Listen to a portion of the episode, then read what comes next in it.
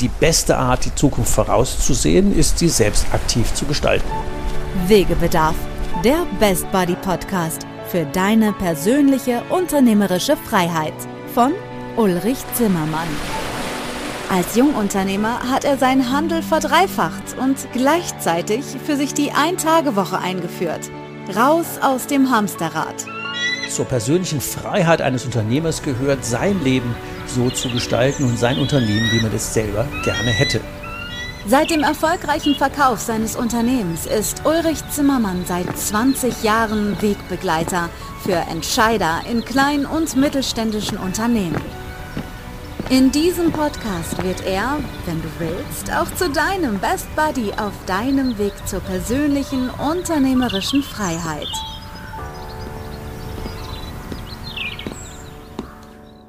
Ja, herzlich willkommen, ihr Lieben, wieder in der nächsten Wegebedarf-Podcast-Folge.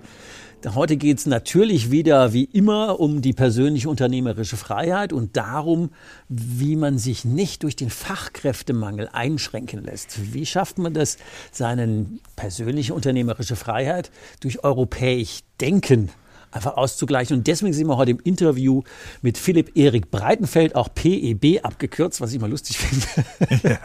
Also wir sind heute zu Gast in der Humanus GmbH bei PEB Philipp Erik Breitenfeld. Herzlich willkommen in unserem Wegebedarf Podcast.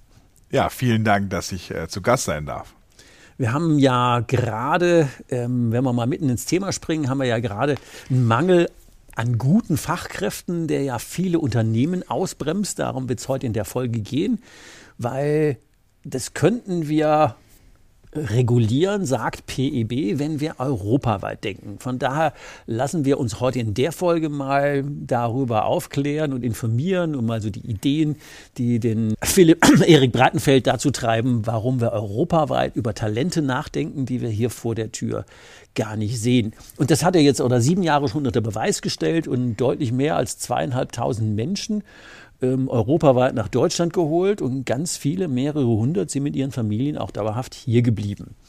Ähm, und wenn man so ein paar Takte einfach mal, ein paar äh, Zahlen vorab, äh, wenn ich das richtig verstanden habe, ähm, hat die Firma in den letzten sieben Jahren ein jährliches Wachstum von 27 bis 30 Prozent hingelegt. Wir haben alleine in 2019 ein Wachstum von 60 Prozent. Wir haben über 2000 zufriedene Unternehmerkunden, 450 Mitarbeiter und schon halt die eben erwähnten 2500 Fachkräfte in Lohn und Brot gebracht, was natürlich eine gigantische unternehmerische Leistung ist. Und von daher, wir haben immer Unternehmer hier im Podcast, wo wir sagen, die sind in speziellen Nischen, die haben spezielle Ideen, die haben ihren Wegebedarf, ihre persönliche Freiheit irgendwie anders gelöst wie andere und sind deswegen immer ein gutes Beispiel.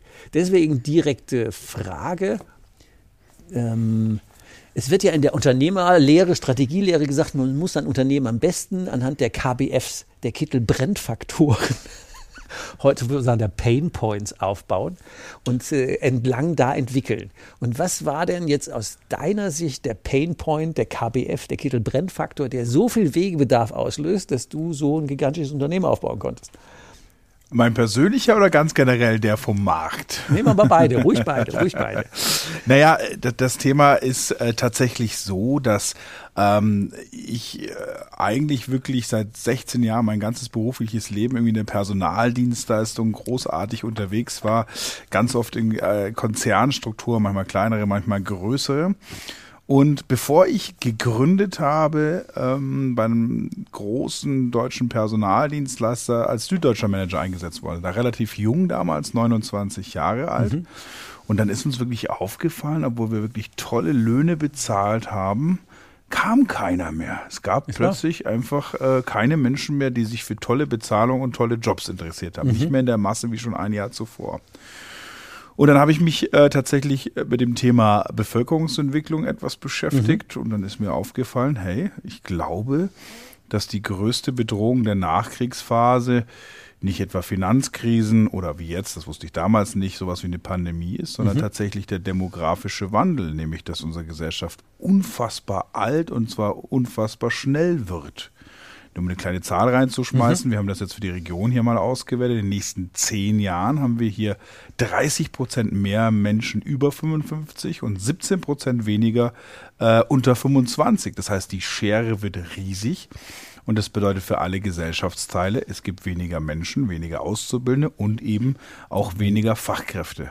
Und äh, mit dieser Erkenntnis bin ich damals zu meinem CEO geeilt, habe gesagt, wir müssen was tun, wir müssen was tun, ganz schnell.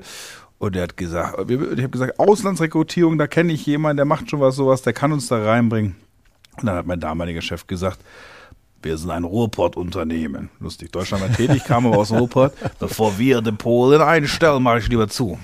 Ist wahr. Das ist wahr. Hat er so gesagt? Hat er so gesagt. Und habe ich gesagt, weißt du was, dann stellst du ihn nicht ein, dann kündige ich jetzt und mache ein Startup auf 2013 cool. mit der Idee, äh, Fachkräfte aus dem EU-Ausland zu rekrutieren. Und das haben wir vor sieben Jahren gemacht und das läuft. Wie viele Länder sind das? 15, oder? Ja, im Prinzip, aber äh, wir haben echt gemerkt, so ein bisschen, ähm, dass wir uns auf Osteuropa beschränkt haben. Das ist einfach von Sprachkenntnis her, Abschlüssen her, Menschen mit Erfahrung auch schon im Dachraum, äh, so der effektivste Weg. Also wir sind wirklich schwerpunktmäßig in Osteuropa mhm. unterwegs, Polen, Slowakei, Tschechien, Rumänien, Kroatien, Bulgarien, Estland, Litauen, Lettland, alles, was es da so gibt. Und ähm, da ist unser Schwerpunkt.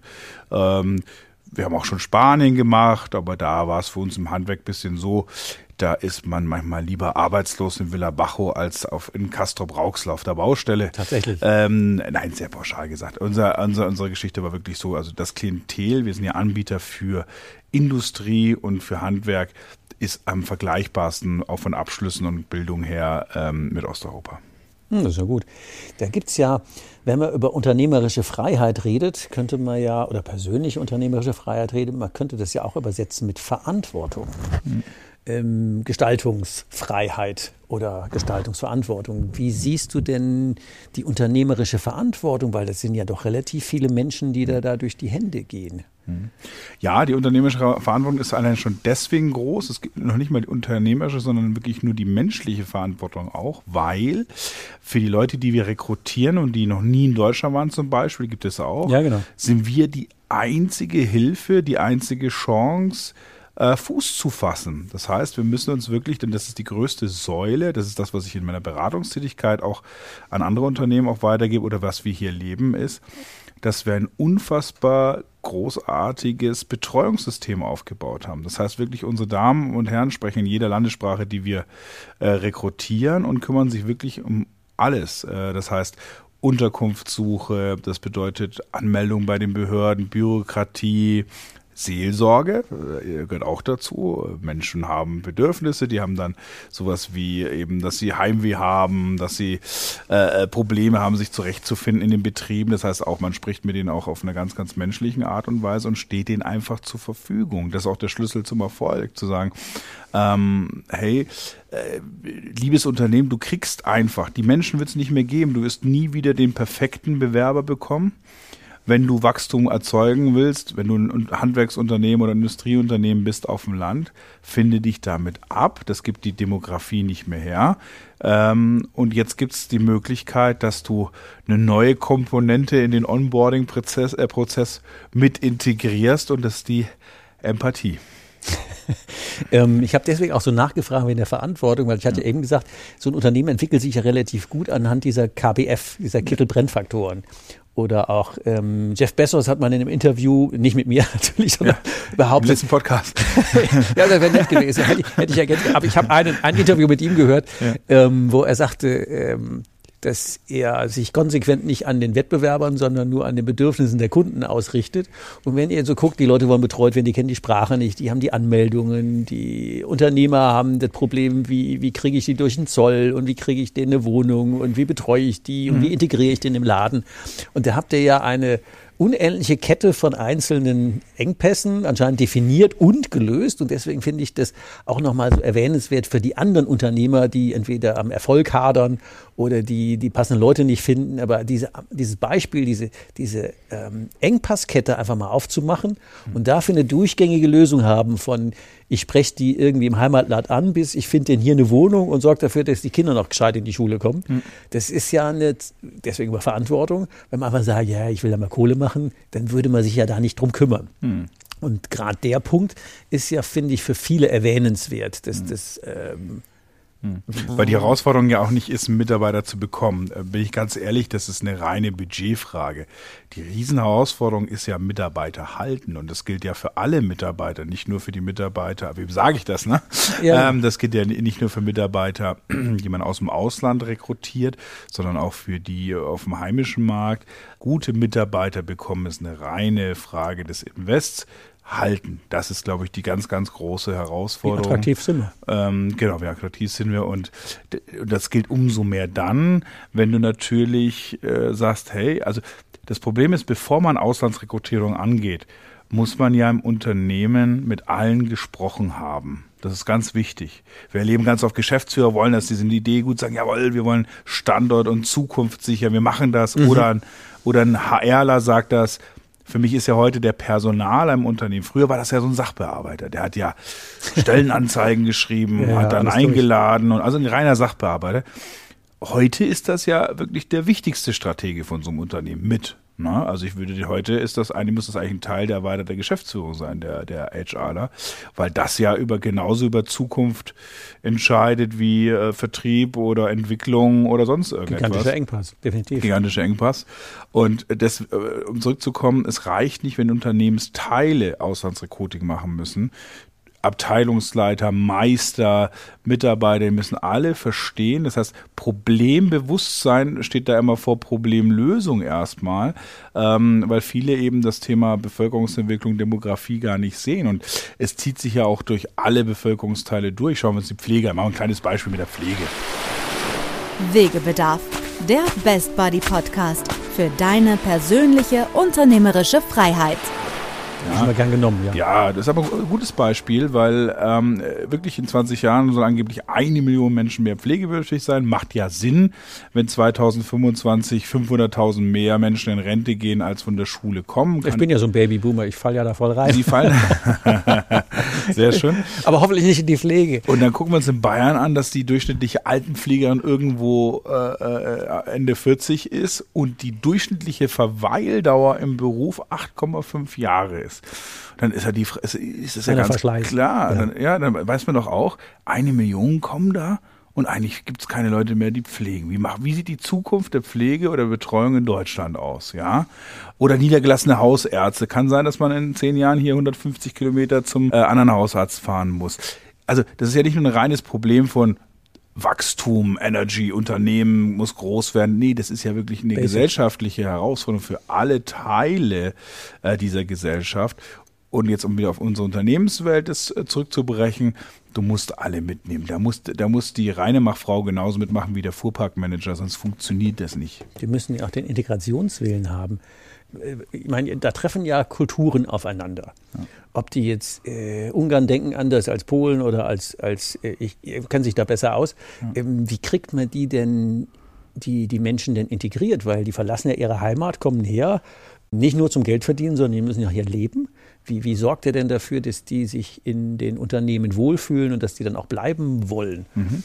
Also die Aufgabe können wir nicht abnehmen, da können wir nur Tipps geben in den mhm. Unternehmen. Aber ich, wir erleben das eigentlich so, wenn der Unternehmer offen ist und so ein bisschen eben das Thema Empathie spielen lässt und nicht so wie früher, komm rein, Probe arbeiten, zack, zack, zack, in zehn Minuten alle Paletten, wenn nicht, gehst du nach Hause. Das ist Vergangenheit, kriegst ja, lockst ja keine guten, tollen Leute mehr her.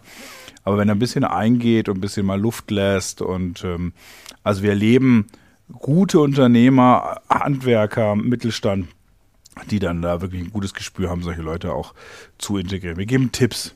Ja, wir geben Tipps, so ein bisschen auch interkulturelle Tipps, ähm, wie das so sein kann. Aber ansonsten, es ist gar nicht dann wenn alle im Unternehmen vorher abgeholt worden sind, ist es gar nicht so schwer. Wenn alle verstanden haben, warum der Mensch jetzt wichtig für uns ist, auch für, für, für die Zukunft der eigenen Karriere, dann ist es meistens gar nicht mehr so schwer. Also meine, auch wenn wir ja jetzt keine Freunde mit schaffen, aber wenn ich jetzt sage, ähm, ich nehme jetzt mal diesen Ruhrpott-Slang wieder, ja. wie, wie da tust du so Polacken anstellen, da muss man Spind abschließen, bist ja. du dann bekloppt. Ja. Ähm, Das sind ja so. Äh, Kommt. So genau Sachen. das hat mich jemand gefragt. Genau, mein erster, Ja. einer der ersten Kunden hat mich gefragt, naja, probiere ich das mal, aber wie ist das? Muss ich kann ich mein Auto noch auflassen auf, auf dem Hof? Ja, so ein Quatsch.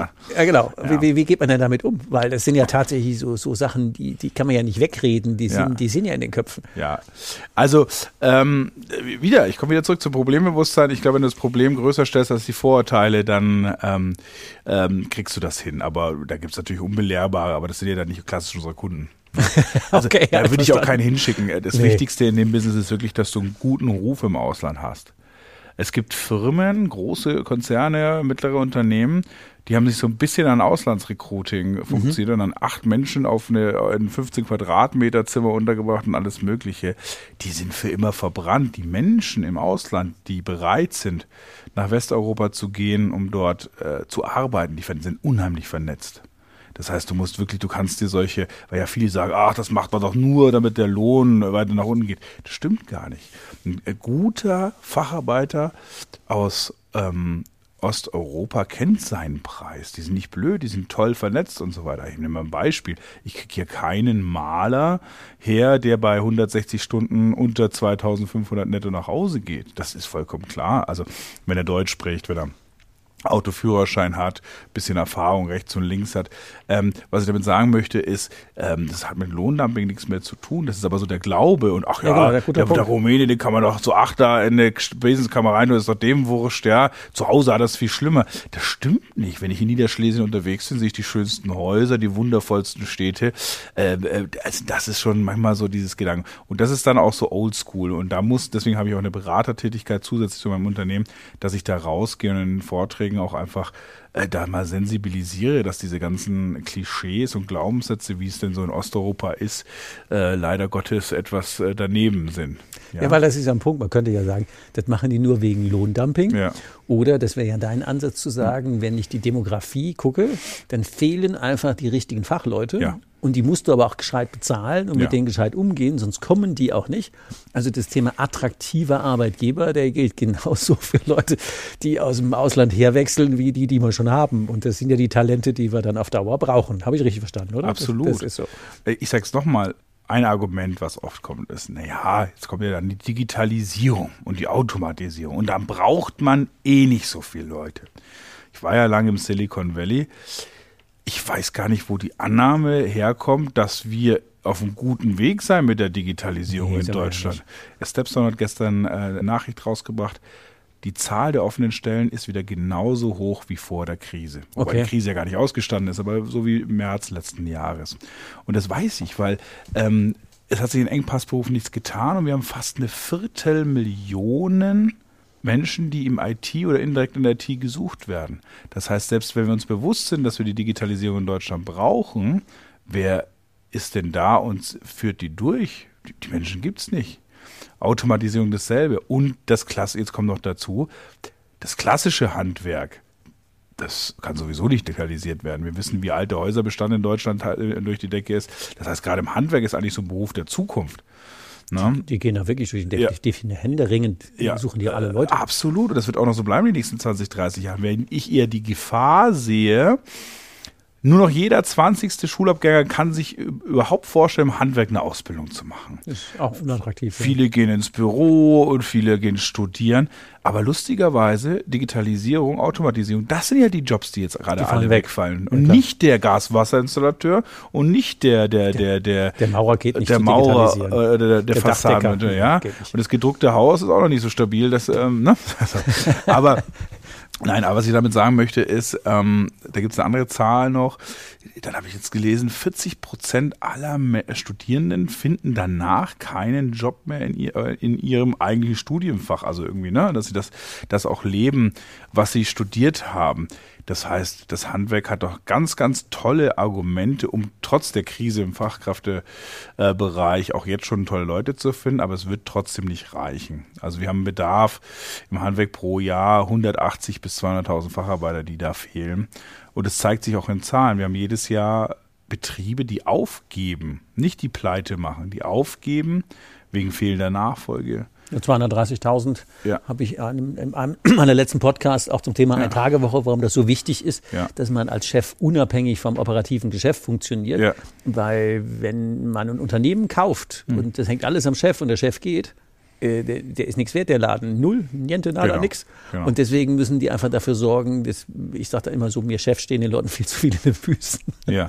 ähm, dass wir uns unabhängig von dem machen und ja. dann den Leuten auch äh, die Power geben und die Kraft und die Größe, dass die Aufgaben selber erledigen. Ja. Oder ich sehe es auch gerade, ich habe mit einem ähm, Freund, dessen Sohn und meiner Tochter zusammen noch eine kleine Immobilienfirma gegründet. Erster Haus ist jetzt gerade im, in der Sanierung. Und da müssen wir mit Handwerkern jetzt schon über Quartal drei und vier reden, dass die uns Slots einräumen, wann kommt der Dachdecker und wann kommt der Elektriker und wann kommt ja. der mit der Heizung. Ähm, die sagen, wir sind, wir sind voll bis Mitte nächsten Jahres. Ja. ja, wir wollen aber doch irgendwie im Juli anfangen, Dach abreißen und ja. hin und her, müssen neu drauf.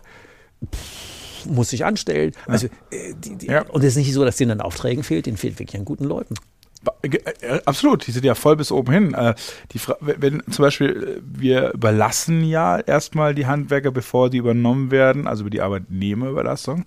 Und da wird mir ganz oft die Frage gestellt, so, ich sage dann Preis, was das kostet pro Stunde, dieser, dieser Prozess, ja, dass sie, dass ein Handwerker ist ja all bekommt, in bei euch, ja. Ist genau. ja all in. Dann sagt er, naja, aber wenn ich selber einen einstelle, ja, dann kostet mir das. Dann sage ich, wir reden A, darüber, dass sie selber keinen einstellen kann. Das ist doch die falsche Kenngröße. Die Frage muss doch sein, wie viel Umsatz verlierst du eigentlich gerade pro Stunde, weil du nicht drei Elektriker mehr am Start hast und nicht, was irgendein fiktiver Elektriker verdienen würde, wenn er bei dir arbeiten wenn würde. Man, ja? Wenn man den denn gefunden wenn hätte. wenn den gefunden hätten. Es muss die Frage sein, was verlierst du jeden Tag? Weil jeder Handwerker hier in der Region, den sie fragen werden oder den du fragen wirst, wird dir sagen, ich könnte noch viel mehr machen. Hätte ich genug Leute. Ja, genau. Also diese, diese Rechnung, vielleicht auch nochmal diese All-In-Preis, ähm, der orientiert sich ja tatsächlich an dieser Kette von Engpässen. Mhm. Sprache, Hürde, ähm, Betreuung, mhm.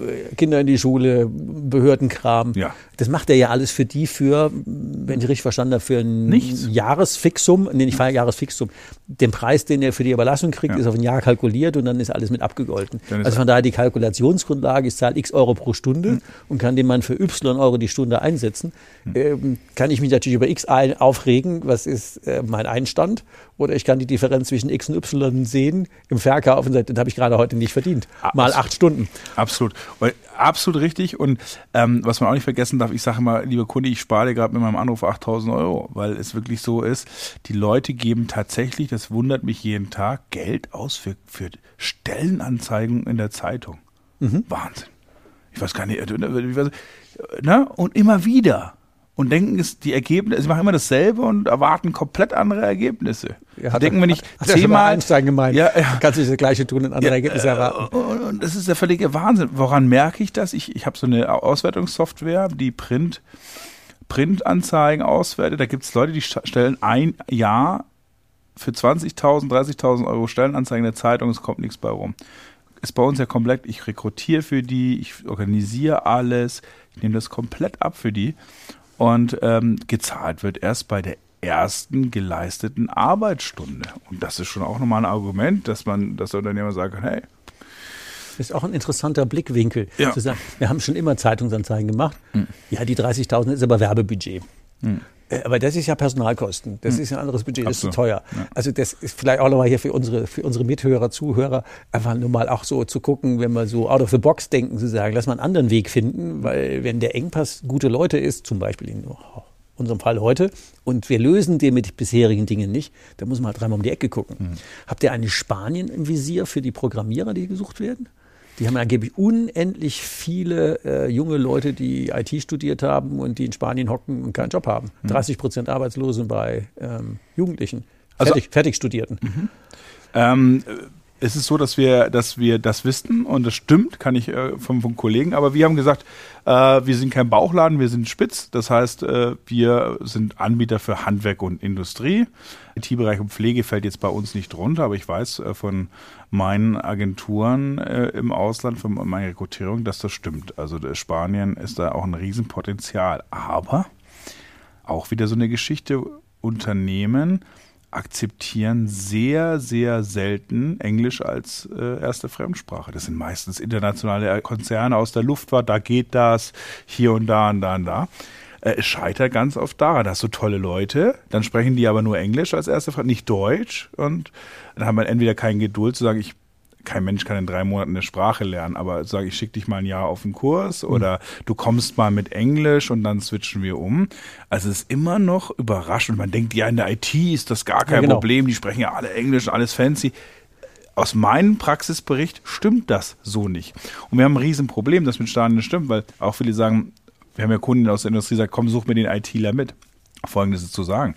Ich bin da mit IT-Lern in der Slowakei und in Rumänien auch im Gespräch die verdienen als Freelancer teilweise schon wirklich sehr, sehr gut und können in der Heimat bleiben. Natürlich, weil anders als der Handwerker geht IT ja remote. Die sitzen irgendwo in den Karpaten, in, in Rumänien, in Timișoara oder was weiß ich was. Die sitzen remote, ja? Ja, die sitzen remote, machen da ihre Arbeit, rechnen ab in der Stunde für 50, 60, 70, 80 Euro und haben nicht die Not, physisch den Platz zu wechseln. Wo aber IT fehlt in Deutschland, ist ja physisch bei den Unternehmen oder auch so, wo es gar nicht anders geht Stadtwerke, mal um so ein äh, ganz einfaches Beispiel zu nehmen, wo die wirklich jemanden brauchen. Da fehlt dann die Flexibilität der Sprache. Sagen, ich nehme einen mit Englisch rein, bilde, bilde auf Deutsch weiter. Und dann entsteht der Engpass eben, dass die Digitalisierung halt nicht voranschreitet. Hm, da haben wir Engpässe. Ähm, in einem meiner letzten Podcasts hatte ich ein Interview, vielleicht hast du das gehört, mit, mit André Braun. Ein junger Unternehmer hat mit 18 schon seine erste Unternehmensgruppe verkauft und Ach, hat jetzt Gruppe. Gruppe, ja, ja, 125 Mitarbeiter in 18 Tochterfirmen. Mit 15 hat er gegründet und äh, Interview müsste jetzt nächste, übernächste Woche auch rauskommen. Ähm, läuft, hat gerade die zweite Digitalisierungsoffensive, sitzt jetzt mit einer netten Firma und einem jetzt gerade 16 gewordenen Geschäftspartner mhm. in Frankfurt in einem schicken Business-Turm und die haben 60 Leute, ich glaube, in Bulgarien sitzen, die für die Remote programmieren. Und die verdienen dann, ich sag mal, Zahl wie zweieinhalb brutto im Monat und können da in Sofia wunderbar von leben. Absolut. Und in Frankfurt musst du zehn dafür zahlen oder neun. Dafür können die noch nicht mal irgendein Apartment leisten. Ja. Und irgendwie, da bleibt ja nichts übrig bei ja. den Preisen. Ja. Also deswegen ist das natürlich ein guter Punkt. Ähm, für die, die herkommen, das ist eine interessante Spezialisierung. Äh, die, die herkommen, das seid ihr. Und die, die remote arbeiten, die bleiben woanders. Aber apropos herkommen, würde man nicht euch böser Willen so zum Thema Verantwortung so ein Brain Drain oder so ein Talent Drain in Unternehmen, in Ländern unterstellen, zu sagen, die saugen uns die besten Leute weg. Das ist sehr spannend. Das, äh, die Frage kommt tatsächlich auch äh, sehr, sehr oft. Ja. Und ich sage, das stimmt, aber zu Recht machen wir das auch, weil es nichts Außergewöhnliches ist. Wir haben uns in Europa dazu entschieden, ein Kontinent zu sein und die sogenannte Freizügigkeit, mhm. Freiheit, Freiheit, nennen wir es mal Eines Freiheit. Großen Werte, ja. ja. Mhm. Das heißt, ich darf, wenn ich heute Lust habe, in Paris äh, in, in einer Vinothek zu arbeiten, darf ich das? Und der polnische Handwerker, wenn er heute Lust hat, hier im kleinen beschaulichen Nördlingen, wo wir gerade sitzen, zu arbeiten, dann darf er das auch. Dann darf das auch. Und wenn wir diese Freiheit uns zugestehen, dann darf das nicht außergewöhnlich sein, weil man bei der Frage vergisst man oft auch einen Aspekt. Es verlassen tausende deutsche Fachkräfte jedes Jahr Deutschland, um in Kanada, USA zu arbeiten. Genau. Mhm. Unser ganzes Land ist auf, äh, aufgebaut aus Gastarbeitern aus der Türkei, Italien. Äh, die erste Generation der Türken hat sich auch wahnsinnig gut integriert. Über die späteren kann man streiten, aber jetzt in der ersten Generation auch. Also was ich sagen möchte, Bevölkerungswanderung war schon immer normal. Und es ist doch nicht in der Verantwortung von uns Privatwirtschaftlern, äh, die politischen äh, Zustände des Landes äh, zu bewältigen. Ähm, schauen wir uns Ungarn an mit Orban, schauen wir uns die PIS-Partei an mit Kaczynski in Polen. Deren Aufgabe wäre es doch für Umstände zu sorgen, dass so ein Facharbeiter nicht gehen muss. Wenn aber der Elektriker in Polen auf dem Land 500 Euro netto verdient, bei gleichzeitigen Lebenserhaltungskosten, die wirklich schon fast so sind wie bei uns. Ja, mhm. Preise für Benzin, Supermarkt, klar. Ich meine, äh, Wodka und Housing ist ein bisschen billiger, aber ansonsten. Ja, Wohnen ist billiger. Ja, ja äh, also ein bisschen äh, an der Geschichte ist. Dann, wie gesagt, dann hat sich da einfach nichts entwickelt. Und ähm, deswegen verstehe ich jeden, eine Win-Win-Situation zu schaffen. Er kommt hierher, schickt das Geld in die Heimat, die Kinder haben ein gutes Leben, die Familie. Er, kann, er schafft hier eine, ist hier Problemlöser, indem er als Fachkraft hier unterstützt. Und wenn alles passt, dann zieht seine Familie nach nach Deutschland. Der Sohn geht zur Schule. Wir haben das jetzt gerade erlebt, mhm. wo der Sohn dann eine Ausbildung beim Betrieb des Vaters, wo der Vater über uns eingesetzt wurde, äh, anfängt. Und dann fällt das für mich unter den Begriff Freiheit, weil ich wäre die Freizügigkeit in Europa wurde ja mal erfunden, dass ich mich hier frei bewegen kann. Und nachdem es in der EU bisher nur Frieden gab, kann das Lebensmodell doch gar nicht so falsch sein. Wegebedarf, der Podcast. Immer weiter. Hat mal ausgerechnet, wie viel Money Transfer von hier über die gearbeiteten Stunden dann in die anderen Länder zurückfließt? Naja. Mal eine Zahl, so eine Idee? Ja, also, also ich glaube, weil wir die Überweisung für die äh, ja, also beziehungsweise teilweise auch machen, in Form von Abschlagszahlung aufs Gehalt. Ich würde mal sagen, die Gesamtvolumen müsste ich jetzt mal ausrechnen über Jahr, aber ich würde sagen, pro Mitarbeiter pro Monat um die 500 Euro. Das ist ja für alle diese Länder ein ja. gigantischer Beitrag zu deren Lebensqualität. Ja. Gerade wenn die, ähm, ich meine, die kommen, kämen ja nicht her, wenn die attraktive Jobs vor Ort hätten. Richtig. Also das muss man einmal mal, äh, ich, hm. ich bringe den Punkt ja nicht zum Ärgern, sondern einfach nur zum Bewusstsein schaffen. Nein, es ist wichtig, dass man darüber redet. Genau, das, das, ja, ja. das, dieses Hin und Her und Ausgleich und da sind wir auch wieder bei unserem Einstandspunkt mit Verantwortung, weil das hm. zieht ja Ketten. Ich sagte von einem Interview gestern so, ähm, bei der Andexer Brauerei, wo die Frau Scheitz 600, nee, fast 700 Betriebe eingeladen hat, an sie Milch zu liefern. Das heißt, es sind 700 Milchbauern, die eine vernünftige, ein vernünftiges Milchgeld kriegen, wo insgesamt fast 40.000 Tiere draußen stehen und wie viele Millionen Menschen einfach die Produkte kaufen. Das hat ja riesen, wenn man so einen Stein in Wasser wirft, Riesenwellen, nicht nur eine, zwei, drei, vier, fünf, genau das macht er ja auch. Da kommen die Leute her, dann haben die andere Lebensqualitäten. Dann was können, passiert in Polen? Was können die 500 Euro, 500 Euro für ein Haus abzahlen, für Lebensqualität, für Kinder in die Schule oder gescheite Klamotten oder Ausbildung. Und das sind 500 Euro Transfer pro Monat, pro Kopf. Hm. Ist ja unfassbar viel Geld. Und was passiert in Polen gleichzeitig? In Polen passiert Folgendes. Die haben da natürlich Fachkräftemangel auch und es sind in den letzten Jahren 1,8 Millionen Menschen aus der Ukraine nach Polen gezogen. Ach nee, was? Ja, so das heißt im Prinzip, ähm, die ja auch wieder dann dadurch mehr Wohlstand erfahren. Das heißt, selbe Situation. Der Ukrainer sitzt in Polen, verdient da Geld, was er in der Ukraine nicht verdienen würde. Polen sitzt in Deutschland, verdient ja, das Geld. Äh, ja, und ja, okay. deswegen, ähm, äh, deswegen so gut erkannt auch von dir. Ähm, äh, gut, wie weit jetzt die Kette da geht. ich glaube, spätestens bei China ist Schluss, aber, aber trotzdem, ähm, es führt zu anderen äh, positiven Nebeneffekten auch. Mir geht es einfach mal um die Wirkkette zu sagen, dass man die bewusst macht. Ja. Wie weit man die treiben kann und wo es irgendwie ja. auch auf, aufhört oder nervig wird, weiß ich nicht. Aber ja. ich glaube, das Bewusstsein ist gut dafür. Und dass es eine Normalität ist. Weil äh, wir beide genießen auch die Freiheit, wenn wir uns beide äh, entscheiden, eine Imbissbude auf Hawaii aufzumachen, dass wir es morgen machen, wenn wir dazu Lust haben. Und das ist doch eine Freiheit äh, der Berufswahl und des Ich würde dann die Veggie-Bude aufmachen. Aber natürlich, genau das meine ich ja mit persönlicher Freiheit. wenn ich das Pole wäre und könnte es in Deutschland, wenn ich handwerklich talentiert talentiert wäre, bin ich ja. leider nicht. Ja. Ich würde da viel lieber in Deutschland arbeiten ja. oder ich gehe äh, als Coach an, setze mich in Portugal an den Strand, weil ich kann auch remote irgendwie online irgendwie und da gehe ich morgens eine Runde joggen und dann äh, mittags habe ich meine, meine, meine Telco. Äh, und das ist ja ein, ähm, gerade auch nochmal in der Corona-Zeit, glaube ich, ein, ein, ein Punkt, der ähm, gar nicht deutlich genug gemacht werden kann, wie viel Freiheit wir eigentlich haben, wenn wir sie wirklich nutzen. Deutschland ist ja immer auch so Jammerland. Deswegen freut mich immer, wenn man mit Unternehmern redet, die, ähm, die nicht jammern, sondern handeln. Aber pro Jammer wäre ein guter Punkt noch. Es wird ja nicht immer gerade ausgelaufen sein in deiner Karriere, auch die letzten sieben Jahre. Gab es da mal so Klatschen? Wuff, da kriegt man mal richtig einer rein. Und wie bist du damit umgegangen? Die letzten sieben Jahre waren eigentlich äh, sensationell. Das erste Jahr war extrem in der Gründung, die ersten Monate habe ich unglaublich gekämpft, ähm, weil ich kam zwar, war davor ja eben schon ewig lange in der Personaldienstleistung, High Price, alles Mögliche, aber ich habe ja jetzt auf einmal eine ganz andere Agenda gehabt. Das heißt, ich habe mich ja fokussiert auf das Thema äh, Fachkräfte aus dem EU-Ausland. Das Problembewusstsein war vor, lustigerweise tatsächlich vor sieben, acht Jahren noch nicht so ausgeprägt wie jetzt. Das heißt, du hast ja viel Missionarsarbeit geleistet und es war wirklich teilweise, ich habe mir immer geschworen, ich komme ohne Fremdkapital aus. Ich bin sehr ja. glücklich, das auch vorausschauend bis heute zu machen. Ich habe immer aus dem Cashflow finanziert. Klar, wir factoren. Ja, aber ich habe immer aus dem Cashflow finanziert.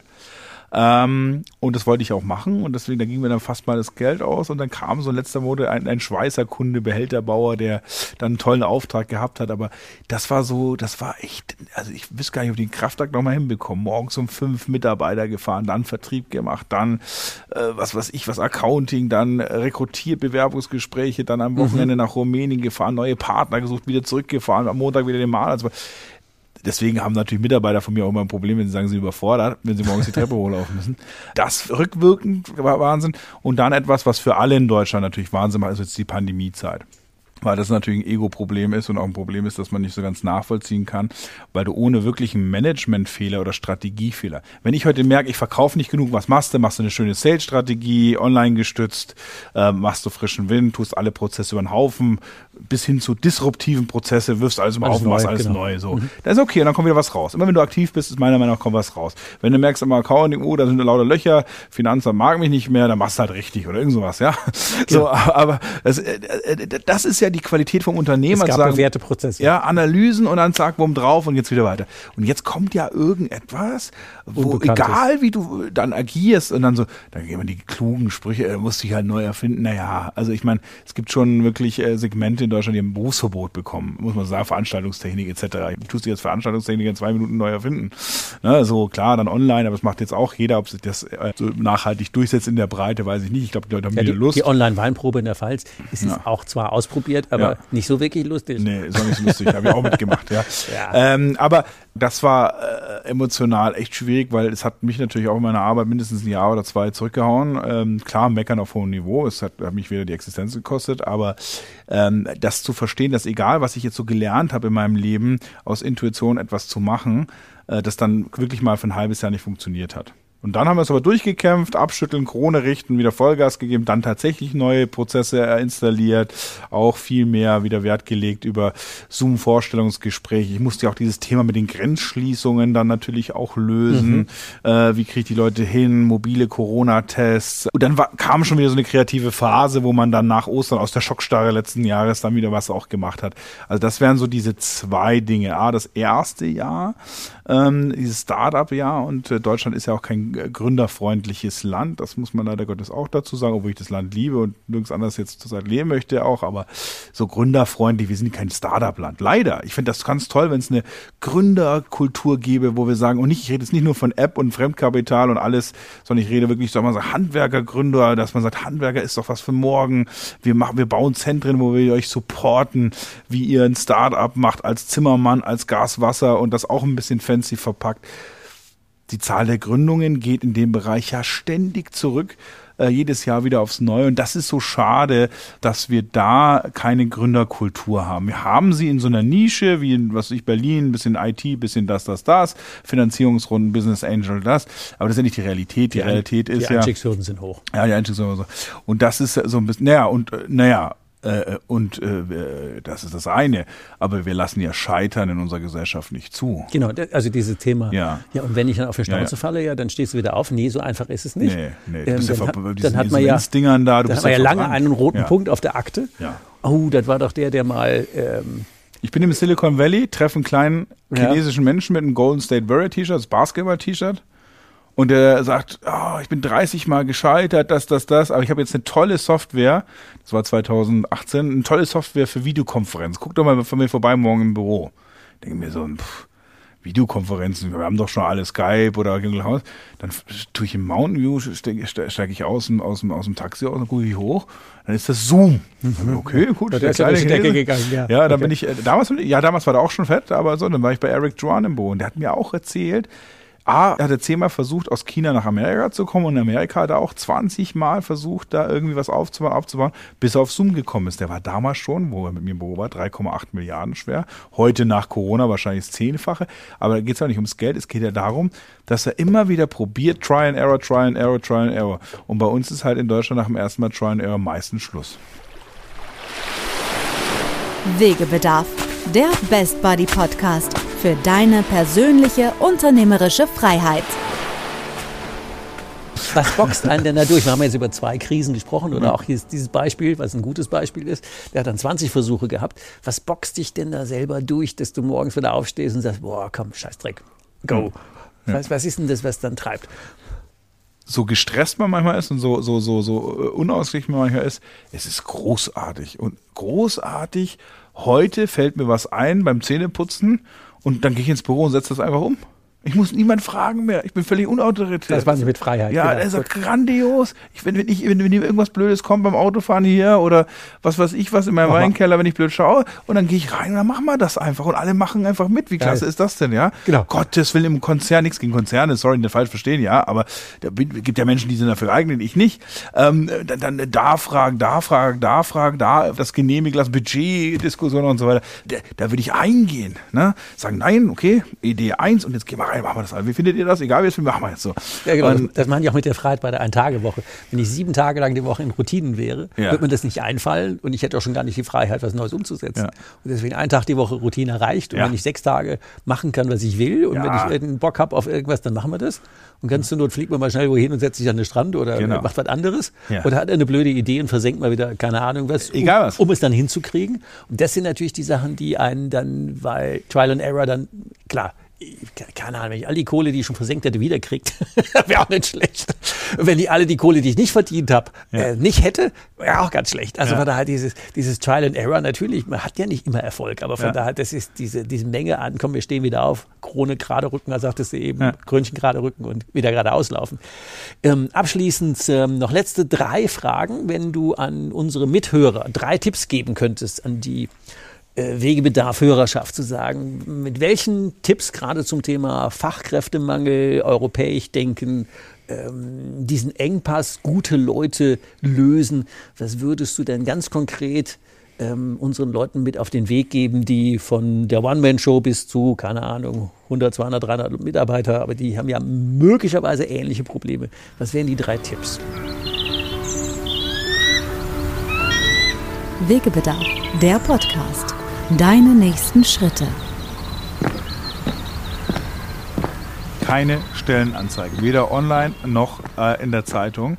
Wenn ihr Gründer seid, Startup seid, seid ihr, habt ihr eh nicht das Budget wie eure Konkurrenz, die dieselben Leute sucht. Ja, und, ähm, und ansonsten seid ihr einer von vielen. Wenn ihr das Thema zum Beispiel, ich nehme Beispiel Auslandsrekruting macht, seid proaktiv geht immer dorthin, ich vermische jetzt gerade die Punkte ein bisschen, aber ist egal, geht dorthin, wo die Menschen sind, die ihr braucht.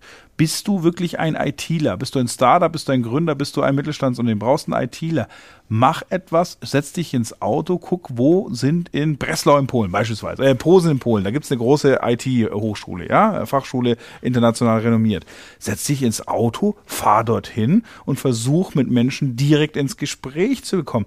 Lass die brennen für deine Idee und äh, am besten pack die dann gleich ein, nein, aber das ist, das ist eine Chance einfach. Und ich sag dir folgendes, es ist billiger, als eine Stellenanzeige, weil mit dem Auto schnell mal nach Polen fahren, äh, braucht Zeit, klar, am Wochenende oder was weiß ich was, bisschen Sprit und dann noch äh, Hotels Hotel sind ja gar nichts, ja. Aber geh doch dahin, wo, überleg dir, wo könnten denn die Mitarbeiter sein? Das heißt, wenn du auf Auslandsrecruiting setzt, entweder holst du natürlich professionelle Agenturen, aber du brauchst mich nicht unbedingt. Du kannst auch selber da schon mal aktiv sein, indem du überlegst, wo sind die Menschen. Da gibt's eine deutsche Handelskammer, da gibt's einen Handwerksverbund, da gibt's den TÜV, rede mit den Verbänden, wo sind denn da Leute? Sei aktiv und hör auf, äh, Stellen Stellenanzeigen zu schalten, außer du hast wieder viel Budget und bist kreativ, weil du brauchst natürlich Employer Branding, du brauchst natürlich logischerweise sowas auch, aber sei in den Methoden kreativ, wie du rekrutierst Beispielsweise ganz lustig, in Ingolstadt wurden mal Elektriker gesucht, für eine, aber nicht für draußen, für die Baustellen, sondern für so ein Projekt über zehn Jahre in, äh, in der Halle. Was haben die gemacht? Die sind natürlich hergegangen, haben geguckt, okay, äh, es war Herbst, es hat geregnet und dann, ähm, wo sind Elektriker? Und Elektriker sind in Baumärkten, logischerweise. Nicht, ne? so, und dann haben die bei diesen Klemmen da, wo du so Kabel abklemmst, haben die einfach, sind die heimlich rein, die Baumärkte haben reingeschrieben, na, willst du nicht mal im Trocknen arbeiten? Fang morgen bei uns an. Nee, jetzt ja, oder? ja, klar. Hatten die 20 Elektriker in Ingolstadt, wo du gar keine Elektriker findest, weil da ist Audi und wer da alles ist. Also das heißt, Fachkräfte werden da relativ breit gesteuert. So Kleinigkeiten halt oder äh, was weiß ich was. Äh, eine IT-Firma hat 20 iPhones verschickt und dann machen völlig verdutzte, äh, vorher ausgesuchte Kandidaten ihre Post auf und sagen, und dann machen sie das, packen sie das iPhone raus, da steht dann drauf, sie sind noch ein Anruf vom Traumjob entfernt, also mit einer eingespeicherten Nummer. Also da kriegst du natürlich Leute her und das ist okay, ja, wenn du da kreativ bist. Also der, ja. eine war, spar da das Geld für die Anzeigen. Das ja. zweite war, gib das Geld lieber aus und fahr da hinten nach Breslau, wo genau. die Leute sind. Und sei kreativ. Und der dritte Punkt, sei kreativ. Verschick Handys oder mach im Baumarkt Zettel dran. Also alles drei kannst du, äh, alles drei kannst du zusammenfassen. Ein Punkt. Geh dahin, wo die Menschen sind, die deine Mitstreiter werden, um dein Unternehmen nach vorne zu bringen oder zu erhalten, die Zukunft zumindest zu sichern. Und das Zweite ist, mach dein Herz auch für Europa. Das ist nicht nur in der Arbeitswelt wichtig. Ich glaube, das ist unfassbar bereichernd, Kulturen, Menschen. Und ich finde, die EU ist wirklich irgendwie, die Europa ist wirklich geprägt von den Menschen und all das andere Zeug, äh, EU-Parlament und Normen, das ist alles nur fader Beigeschmack. Ich glaube, dass Europa sehr viel mehr Chance als Herausforderung ist. Ich glaube, eine Baustelle haben wir noch, bevor die vergessen wird. Wir haben ja über Verantwortungsthema gesprochen und du bist ja auch jemand, der was zurückgibt als Unternehmer. Ja. Du hast ja auch ein paar Projekte, die haben mit Geldverdienen gar nichts zu tun. Mhm. Schule in Afrika und ähm, integrative ähm, Schule oder Kindergarten hier in Nördlingen. Was treibt dich denn da an?